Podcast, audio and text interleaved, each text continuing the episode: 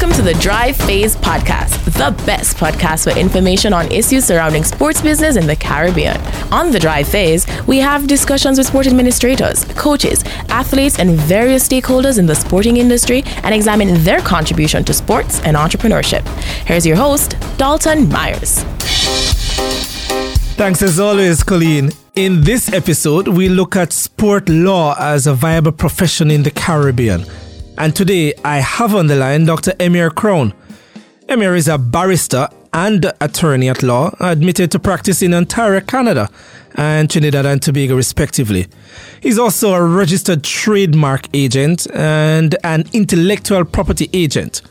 He has been involved in several anti doping cases, involving most recently the Jamaican athlete Brianna Williams versus JADCO. Emir Crowne, welcome. Uh, thanks for having me. Let's start out, Doc. I'll ask you this one. I'm sure you have an easy answer for it. What made you go into sports law? Uh, well, I mean, people assume that I went into sports law because I like sports, but the truth is, I'm not really a sports guy. Um, I got into sports law because, well, the first case I ever did, um, I was called up sort of out of the blue by a, a curler who was accused of doping.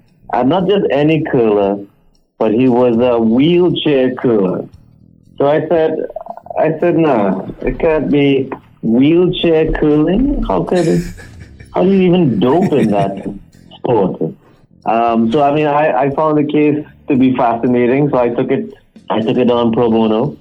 It was uh, Jim Armstrong uh, against the World Curling Federation and he had done he did the internal appeal by himself and didn't succeed.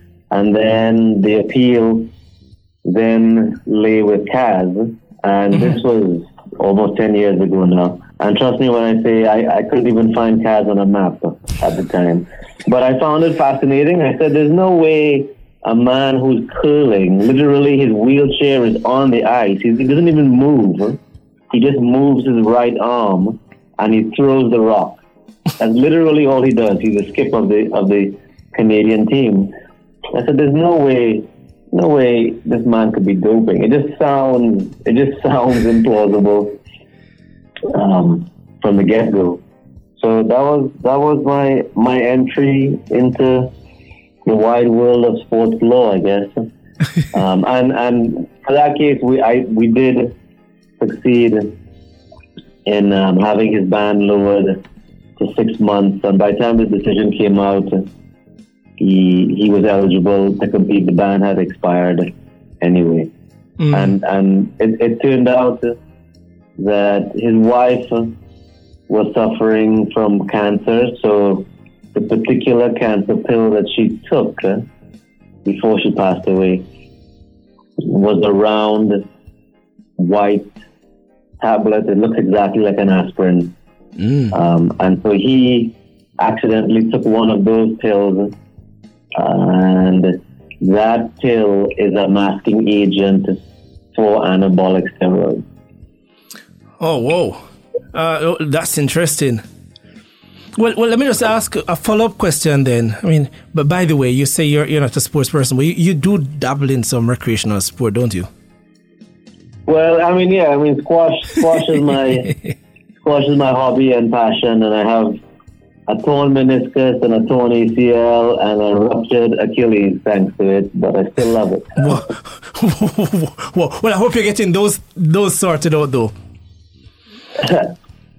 well, me, yeah, well, all of those are being uh, the, the Achilles is is almost healed.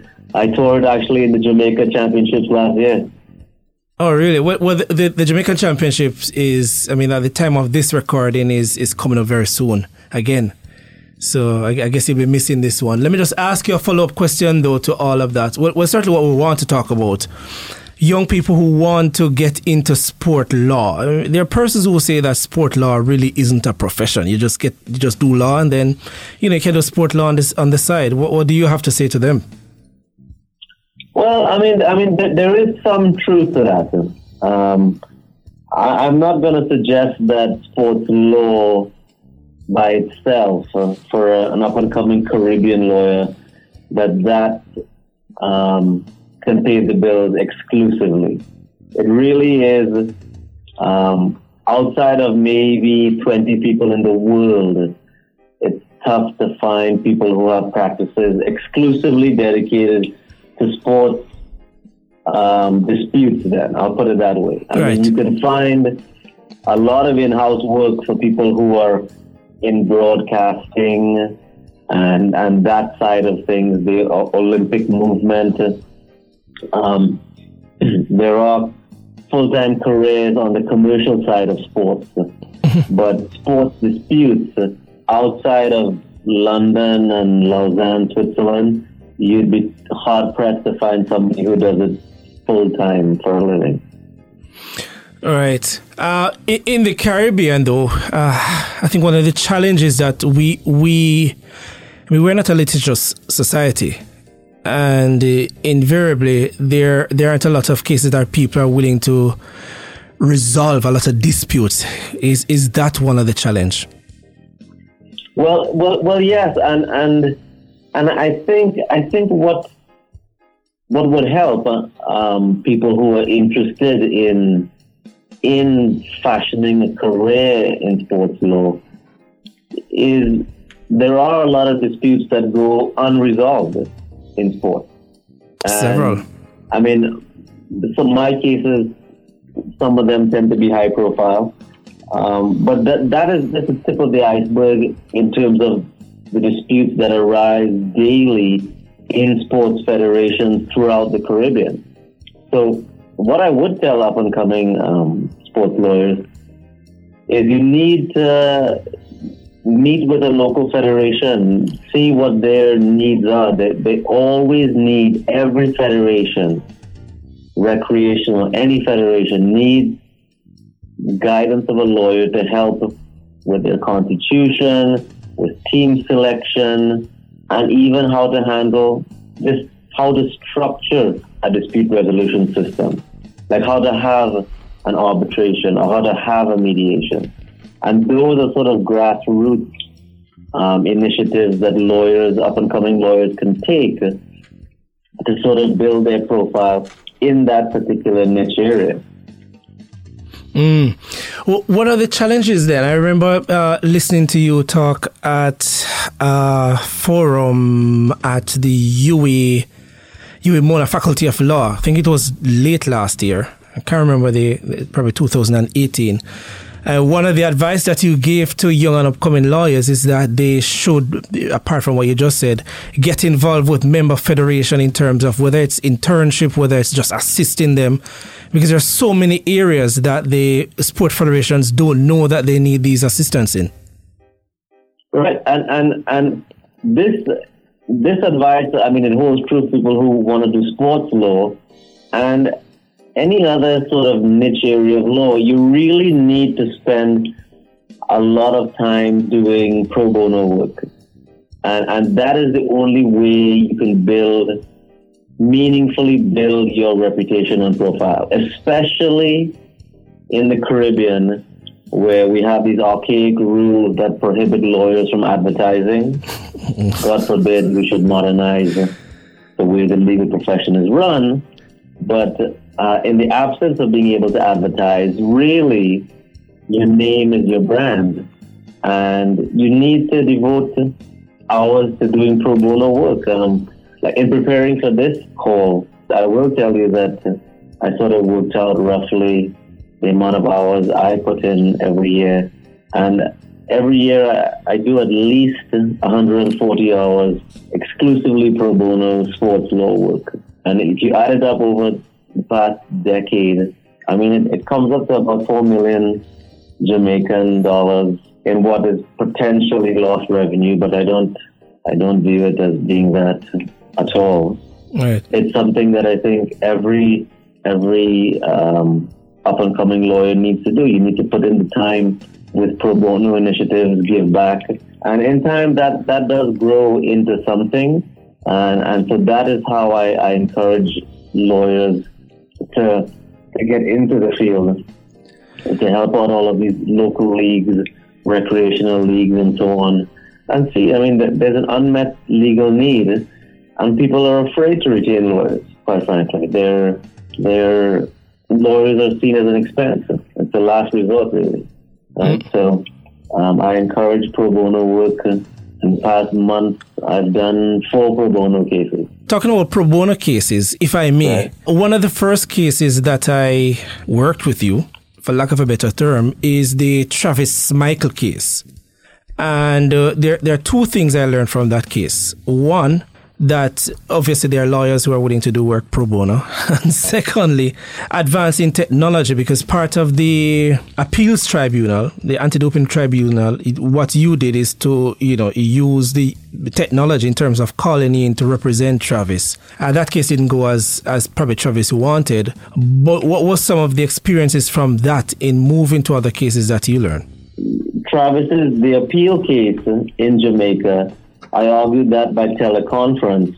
Right. And in part, that was done to accelerate what I foresaw as his appeal to CAS anyway. Mm-hmm. Um, and I did that because at the time, the way Jamaica ran anti-doping cases, it was run something like a murder trial. And I, will use I'll use that phrase. And it's not run that way now. I give the panels credit for that. But in those days, these trials would span four days, five days, and they would spread over months at a time. And that's just not the way anti doping cases are run. Anti doping cases, if it takes two days, that's long. And at the time, I remember Travis's case had kind of dragged on for for a while. Mm-hmm. And we, we just really wanted to bring it to a close so that we would um, take his appeal to CAS, which we did take his appeal to CAS.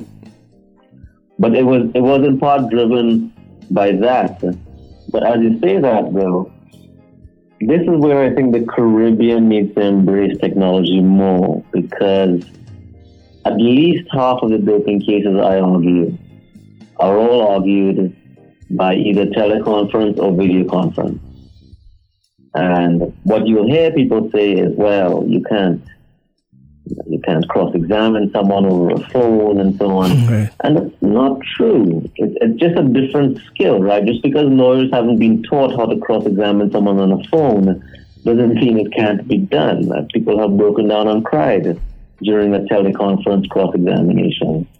Um, so I think the Caribbean needs to embrace technology more because even though it's an island, it's still a headache in in any Caribbean island to get anywhere between four and six p.m. It's two hours of traffic. Pick your island. Yeah. Right? So why why do we make people meet in one place at one time when it could be done by video conference or it could be done by teleconference?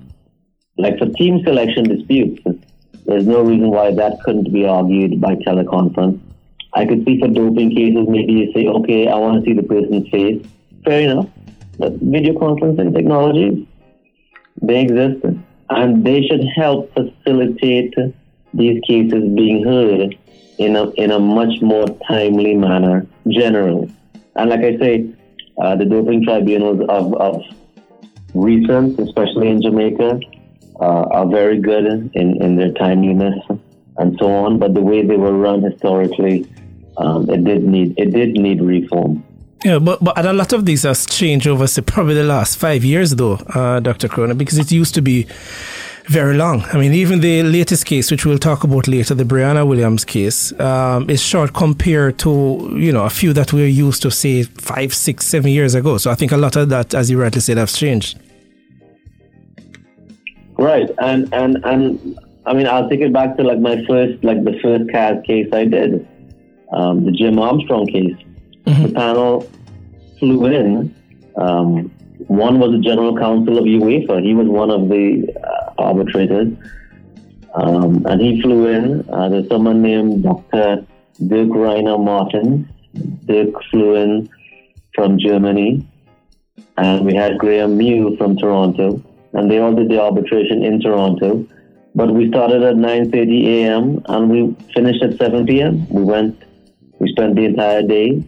We went through, cross-examined witnesses and so on, made closing arguments. The case was done. And I, outside of that, I've never, I've never had a case outside of the Caribbean for doping, at least, that required more than a full day. Mm. And, and that just is the way it's done, right?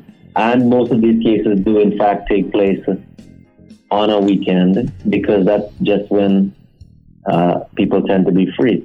I remember uh, the Jim Armstrong case, uh, it was a Sunday. We argued it on a Sunday. And this is what I say like, the world of sports law is different. It's a different animal than regular civil litigation or the way cases are traditionally run. And that is a problem because the vast majority of people who advise governments in setting up these tribunals or who run the tribunals and so on, they come from a world of civil litigation and criminal litigation. And even the lawyers who argue the tribunal, that's what that's the world they know. So I was on a call uh, about six months ago where the opposing lawyer he he said, "There's no way we can have the arbitration uh, next week Sunday." And then the arbitrator said, "Next week Sunday is that's like eight days away. We have, we have lots of time. That's like eight months in the world of sports law." And he had he had no response. He didn't understand that eight days from filing the case to having the arbitration is actually a lot of time in the sports law world to any other lawyers that seems insane. They'd be like, how do you do this? How do we contact witnesses? It's just the way it's done.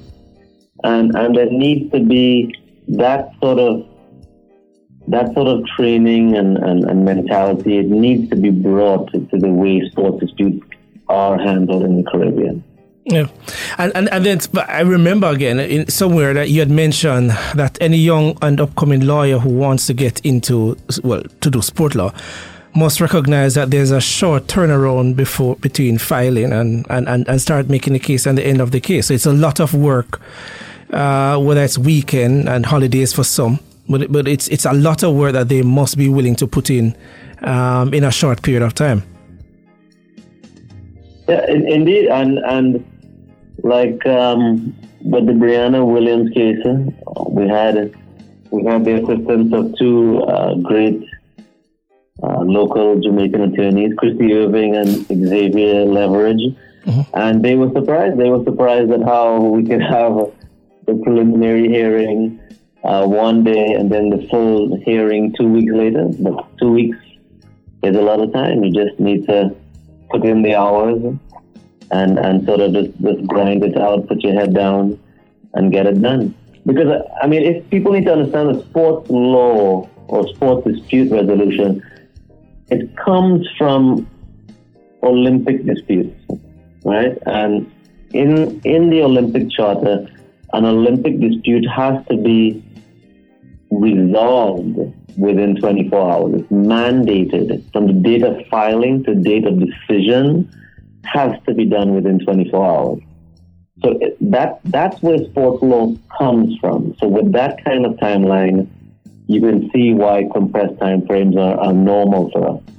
But the member federations, uh, Dr. Crowne, in the Caribbean are, are not always willing to move at that, that, that short pace. Um, I know you have had, I think the Jason uh, Morgan case, I think was one of them that we were trying to get quickly and had some issues in terms of just team selection. So some of the some of the disputes, the member federations are not willing to move at the at that pace. Are they, or you think things are changing? Well, yeah, and and and you know what? And that that is a problem. It's genuinely a problem because the federation, by doing nothing, they win, right? So if if they have made some sort of team selection error, mistake, bias, whatever, if they just drag their heels until the plane takes off, then they win, and there's no there's no hammer over them to make them to make them um, initiate a dispute or create a panel or anything. Right. Uh, so this is where I think the Olympic bodies in the region need to have more of a hammer over the federation and say, look, um, if you want funding, if you want to be recognized as, you know, as, as the sole body governing tennis, boxing, whatever it is, then you need to adopt certain dispute resolution processes. Otherwise, face being delisted or disciplinary measures by the International Federation, something. But there needs to be more of a hammer over these federations. Yeah, I, I, hear you, but even for the, the NOCs, some of them, the National Olympic Committees, some of them themselves have, you know, issues in, in, in trying to have uh, a policy in place for dispute resolutions, especially when it comes on to major games. Well, yeah, and, and this is where really, I mean, the NOC, I mean, if the Olympic committees are, are dragging their feet, then it perhaps is something at the government level that needs to be at the ministry level. It needs to be addressed, and and I have suggested in the past, quite frankly, that CARICOM itself could breathe new life um, into that body by by being a centralized place for hear sports disputes throughout the region, and again using technology and so on.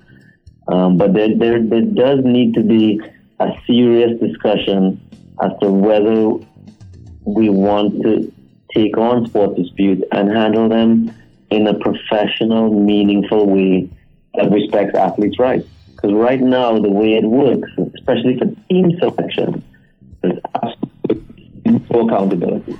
Aside from going to the media or maybe seeking some sort of court remedy, which really helps no one. But mm-hmm. there really is no meaningful process for a team selection dispute in the Caribbean across the Caribbean. Yeah, and, and, and you get the impression that, that that has become a not has become that's a big issue for athletes who are trying to become professionals. We we had the case of Thema Williams in eh, the gymnast in, in Trinidad and Tobago. Um, that's Morgan in Jamaica. We've had quite a few.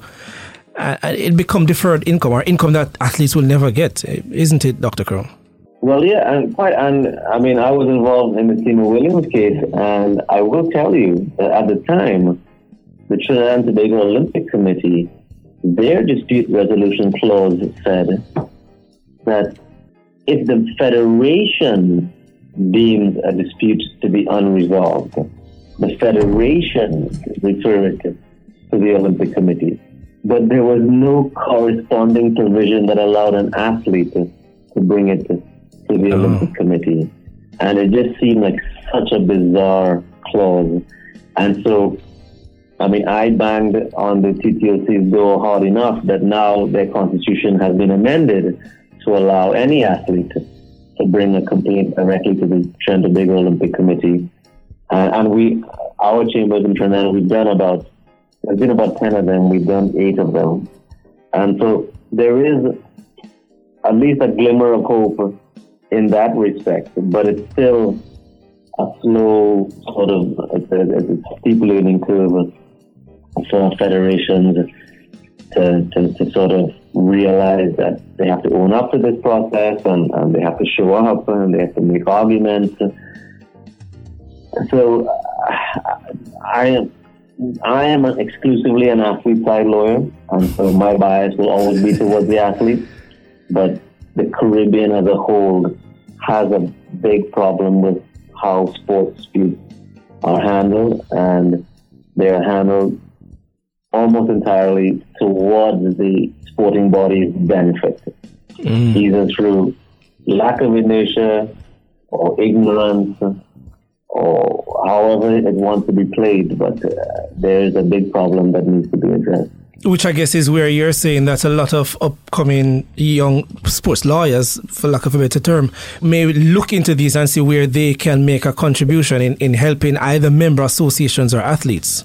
Indeed, and, and one of the best ways they could help them is to help draft a dispute resolution system. So, aside from putting in a dispute resolution clause in these federations, constitutions, or team selection policies, they could actually help design the entire system. And arbitration is nothing fancy. It could be one person, preferably three, and, and they hear the dispute and they render a decision impartially. I mean, it, it's, it's literally that simple. And so they can help with ensuring that the natural justice rights of everyone in that process is respected. And, and that is a concern because I've seen, I've been part of processes where federations have tried to initiate their own um, dispute resolution mechanisms, but it's sort of been woefully inadequate. Uh, one case in Trinidad, Nikisha Blake, uh, badminton case, mm-hmm. they contacted her on Friday and they said, Your hearing is tomorrow. But we won't tell you the evidence against you. You have to show up tell you at the hearing. And we're like, that, that smacks of unfairness. You can't design a system that way. So part of upcoming lawyers' roles would be to design systems that respect the natural justice rights of athletes. And they could even, like I say, help draft it. They could even be the arbitrators. They could. There are many roles that they could take um, in that process. Where, where, do we go with your suggestion of setting up a, a, a dispute sport resolution system in the Caribbean? I know this was a big part of, of what you have been pushing. Where do you think we are as a region, and, and is this something you see as a reality very soon? Well, here's how I see it being structured. I would like to see a system in place where there's one level of appeal that's either internal to the federation, which I never like because it just seems unfair to begin with. But yeah. at least one level of appeal, either within the federation or within the National Olympic Committee, with then a further right of appeal to a CARICOM level, a Caribbean level appeal body for everything except um, doping, because doping, the WADA code mandates that all appeals end up at CAS. Right. But anything outside of that, it can be subject to, like I say, a first level of appeal, like at the federation level, at the Olympic Committee level, with a further right of appeal to CARICOM. And and that that I think is a process that could work for team selection, disciplinary matters are coming up now, harassment matters, all of these mm-hmm. things in the sports context are things that can be arbitrated. Ah, interesting. Dr. Crowne, I have you on the phone and I think I want to ask you on some topical issues that are coming up. The some athletes in Great Britain have decided to take their Olympic Association uh, to court. I'm going to use that loosely regarding the IOC Rule 40. This is re-advertisement. Is this something you think is going to trickle into the rest of the Caribbean, and, and, and will you be on any of these cases? Uh, sorry, yes, you said the IOC rules for Rule 40. Sorry, on advertising. Oh, the advertising issue. Yes, um, and, and so that that is something that that I think is is an important point because, and it does go back to my my first comment that most of the full time roles in sports law are on the broadcasting commercial side. Right. And those bodies from the IOC down have benefited immensely from that exclusivity that they've enjoyed off of athletes' backs. And I gave a talk in Jamaica two years ago about that. And I said that that rule disproportionately affects athletes in particular from Jamaica because it prevents Jamaican athletes, like I say, disproportionately are affected because it affects their ability to earn additional sponsorships and revenues and so on. And it is something, it is a restriction that benefits athletes from the developed world then. Mm. And, and so it is something that needs to be tackled if the IOC or any of these bodies, quite frankly, um, purport to, to uphold human rights. They cannot, they cannot uphold a right that inherently restricts my ability to profit off of my own God-given talent. Well, well, the IOC though says that the reason they do this is so that they can benefit and then spread the money to the member associations who are supposed to help with the development of, of athletes. Yeah, well, well, that's nice that the IOC says that, and unfortunately, though, the IOC is a body that is, I will put it politely, which is unusual for me, but um, it is a body that is very Eurocentric in who whose interests they favor and who benefits from that. So that may well be nice, but I think at the end of the day, between allowing the IOC to decide what's best for me as an athlete, or me as an athlete and my own people to decide, I would prefer me as the athlete and my own people decide, rather than somebody governed by, you know, 60, 70 year old white men, former athletes from 50 years ago. Yeah. Is that then a similar scenario, certainly the advertising part, as what we're seeing in the NCAA system, where athletes are challenging the authorities on their right to their own intellectual property? Right, exactly. And that, that is um, the best analogy. That is exactly all of these college athletes, they're sort of just used and, and, and spit out without their ability to in turn generate at least some income or even residual income from their likeness and so on. And so that that is a a very a very good. It's probably a direct analogy, really. Mm. And let me just take off a few more on topical issues. I'm going to go to CAS. Uh, some persons have argued that CAS is, is really an arbitration body and, and there should be uh, another appellate body for, for athletes. Uh, is this something that you think, or, or we should just stop at CAS? Well, my view on CAS, I know some people view CAS as quote unquote the gold standard. Um, I have to say, I'm, I don't view CAS as being the gold standard in any way, shape, or form. Um, I, I, find CAS to be prohibitive unless, um, unless I, I'm not sure if listeners know, but a CAS appeal costs a minimum of 10,000 Swiss francs yeah. for one arbitrator, right? And 25,000 for three arbitrators. So I don't know of any athlete from the developing world that can afford those kinds of fees, let alone fly to Switzerland, retain counsel, etc. So I do not view CAS as even being a viable dispute resolution mechanism for most athletes in the world. And so when people talk about CAS and natural justice rights of CAS and so on, I, I disagree entirely. Um, a, a, fair amount of my cases are with the Sport Dispute Resolution Center of Canada, and all but one of my doping cases, we've all argued it through video conferencing, through teleconferencing. They have an amazing online portal you upload documents, you get a reminder to submit documents, etc. And the cost is minimal to the parties. Everybody sits at their computers. You draft things. It's due 5 p.m. Eastern time. That I think is a, is a model that could be adopted widely outside of CAS mm-hmm. and has great benefits for athletes.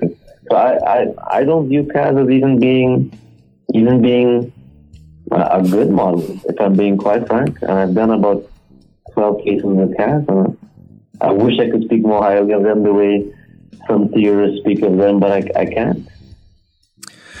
All right, let's talk about one of your, your best friends, the Jamaica Anti-Doping Commission. Um, we, we we have disagreed on, on, on, on one aspect of JADCO which is uh, what we consider open door policy when it comes down to hearing, well, disciplinary hearing versus closed door, which they have gone now.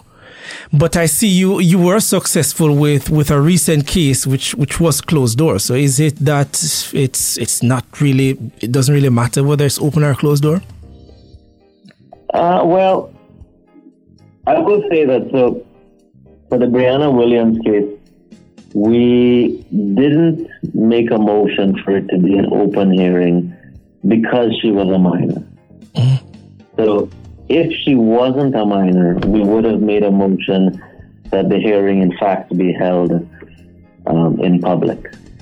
And so that, that really was the driving force behind that. I mean, my personal view, as you know, is all of these hearings should be open, but the rights of the child have to prevail. So I, I have to acknowledge that even in that case, I couldn't ask for it in good conscience to be an, uh, an open hearing. And, and I mean, my view has always been that open hearings for adults, they have a very important um, function when it comes to, to, to the public's awareness and interest and public accountability for the athlete and JADCO. I mean, both sides, there's, there's value to the open hearing, in my view, for both of them to be held accountable. Because, I mean, JADCO, their job is to enforce what they believe is an anti-doping violation, and the athlete's job, um, if they have a, a defense, is mm-hmm. to is to defend against that. All right. The uh, one of your colleagues, Dr. Jason Haynes, who is a sports lawyer out of Barbados now, he wrote a recent piece called "Doping: The Brianna Williams Case in Jamaica," where he tore into the Jamaica Anti-Doping Commission's the disciplinary panel. And at one point, he noted that one concern is that the panel's decision, I'm quoting here, was seemingly heavily swayed by public opinion. And he went on to say, indeed, at the time of the hearing, counsel for the athlete as well as her coach, Otto Bolan, had taken to the media to plea for leniency. Uh, and, and there's more to that. I don't want to just go through all of that. Do, do you think, it's a tricky question for you, in light of what we have seen with cases like the JADCO versus Kenneth Edwards and, and few others, that this was really a slap on the wrist compared to other cases? Well, I mean, I mean, it's no surprise that my answer that would be no. Um, I mean, she did. She did not receive a slap on the wrist. Right. She did receive a sanction. The sanction was a reprimand. And well, that I mean, could be considered a slap, though, Doctor Crowne, on the wrist. Well, you see, but, but this is it, though. And this, this in part goes to the my earlier point about her being a minor, right? right? And that that does play even under the WADA code. There's different sort of evidential requirements. I'll say when we're dealing with a minor, as to normally you have to prove how the substance got into your body and so on, not for a minor. So there are exceptions in the code made for minors. And so that, it, we submitted that that should play a, a, a, big role, and we believe that it did. And, and it, it's not at odds with the jurisprudence. And I read Dr. Haynes' piece. Um, it's not at odds with the jurisprudence that a minor would, in fact, receive a sanction towards quote unquote the lighter side of it. So mm-hmm. it's not that unusual. And I will say that that it's one thing um, to be a writer, sort of removed from a situation, but you know when you're in the trenches fighting the war, I guess I guess the way we would write our books would be differently then. That you know I'm taking the blows for a month as opposed to if you wrote about it from a distance, I guess it would have a different appearance. So I understand the points he's made, but I, I respectfully disagree with them. Right. There's a, there's a different take when you're an advocate versus um, someone writing about it. Okay. All right. So a few other questions. I'm just going to bring it back home to the young sport lawyer. So I know that you started your own clinic, and is this one of your ways of contributing to developing young lawyers? Uh, yes, and and uh, I, I, put it out there that I, I, welcome any expressions of interest from young lawyers throughout the region. That's how we got in touch with, uh, like I say, Xavier Leveridge and Christy Irving mm-hmm. for the Brianna Williams case. They had reached out. We said we're more than happy to have you involved, and quite frankly even uh, Canadian cases that I'm doing, um, the panel, the arbitral body, will let them observe as a representative. Okay. And so young lawyers are more than happy to reach out and, and they can they can watch a case, listen to a case, help me with submissions. I'm more than happy to, to lend my expertise that way. I'm also happy to give talks to any island, to any school about a career in sports law, like I say, how to set up these tribunals, the best way mm-hmm. to deal with cases and to, and, and to argue these things. I'm happy to do that throughout the region to anyone who would listen. Awesome, that, that's great. And I'm sure any of our, our listeners, if you're hearing this, you're hearing it first. Uh, Dr. Crowne is willing, and, and trust me, I know this firsthand that he's he means what he's saying that he's willing to assist any young lawyer out there who wants to kind of learn about the field and you know look at this as a as a career path. Speaking about career path, though, Dr. Crowne, what what what is a career path certainly for a young lawyer, sport lawyer? Well, I mean the career path, like within the region, what I would say to any um, lawyer thinking of this career path is you need sort of the main practice and the main practice that keeps the lights on. All right. All right. So, I mean, if you think of sports law like a casino, there's people who play the slot machines, they keep the lights on. Sports law is like the, the, the big wheels that come in on the plane and, and get the big fancy suites.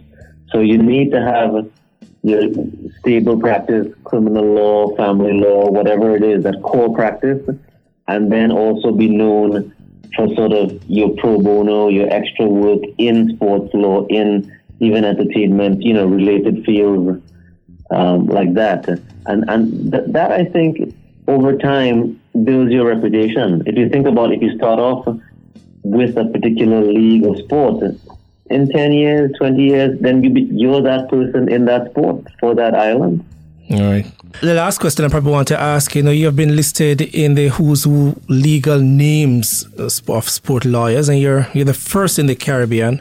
Uh, what does that mean for you? And uh, this, the part two of that is what do you see as the future of sport law in the Caribbean? Uh, well, I mean, you know, being named as uh, quote unquote one of the world's leading sport lawyers, um, I say that with a bit of a sigh, but I mean, it, it it is it is a great honor. Um, it is unusual for someone from not from a big firm to receive a nomination. So I am grateful for that. But like I say, it's, it's ten years of of about fifteen hundred hours of unseen, unpaid work that got there. Um, so so what what that leads me to to conclude at least is that there is expertise in the Caribbean, and it's not just sports law. Right? Across the board, wrongly, we look to the US and the UK for legal expertise in particular. And I think that is wrong to do now. And if anything, my little award should at least show up and coming lawyers that there is expertise in the region. You just have to know how to put your head down and just do the work. And then in time, whatever accolades will come, will come. But the expertise is within the region. Mm. And lawyers and even clients inside the region and recognize that there's expertise and there's also people who understand your culture then. And I, I will close with the Brianna Williams case because other lawyers from other countries um, had approached uh, to represent Brianna, and there's just something about a Caribbean person arguing a case in the Caribbean that's different than somebody who would fly in from Europe or the US to argue a case. So it's very important that we as Caribbean people, we take hold of our own sort of regional expertise and exploit ourselves for a change. Awesome stuff. I, I know I said that was the last question, but I just wanted to find out though, Dr. Crowne, how are things going on between you and the, the JADCO? I think you guys have a, a dispute to resolve. I haven't heard anything um, with respect to the dispute. And look, if I were to just say something about JADCO, I know it does seem that me and JADCO are at loggerheads um, at times but they do they do play an important role in ensuring the integrity of the sport. And you know, I, I, I battle anti-doping authorities for a living, as it were. so at times we'll come to loggerheads, but I haven't heard anything of any further dispute between us. okay, then, Dr. Emir Crowne, thank you very much for, for joining us on this episode. I, I really appreciate it. Well, thanks for having me. It was fun. Uh, awesome. That's Dr. Emir Crowne, and he's also on Twitter at Sports Laws. That's S P O R T S L A W S. Thanks again, Dr. Crowne. Thank you. It's always great chatting with Emir Crowne. On behalf of producer Rashika Grant, engineer Andre Sawyers, our program advisor Marsha Boyce, thanks for joining us on this episode of The Drive Phase. Remember to always check out our website, thedrivephase.com. Make sure to subscribe to the show on the Apple Podcast, Google Podcast, or Stitcher so you'll never miss an episode. Remember, we'd appreciate a rating on iTunes or any podcast you use. Go tell a friend about the show so they too can spread the word. And also feel free to send feedback, comments, or questions to the drive phase at gmail.com or look us up on Twitter and Facebook at the drive phase. Remember our hashtag TDP. Until next time, see you then.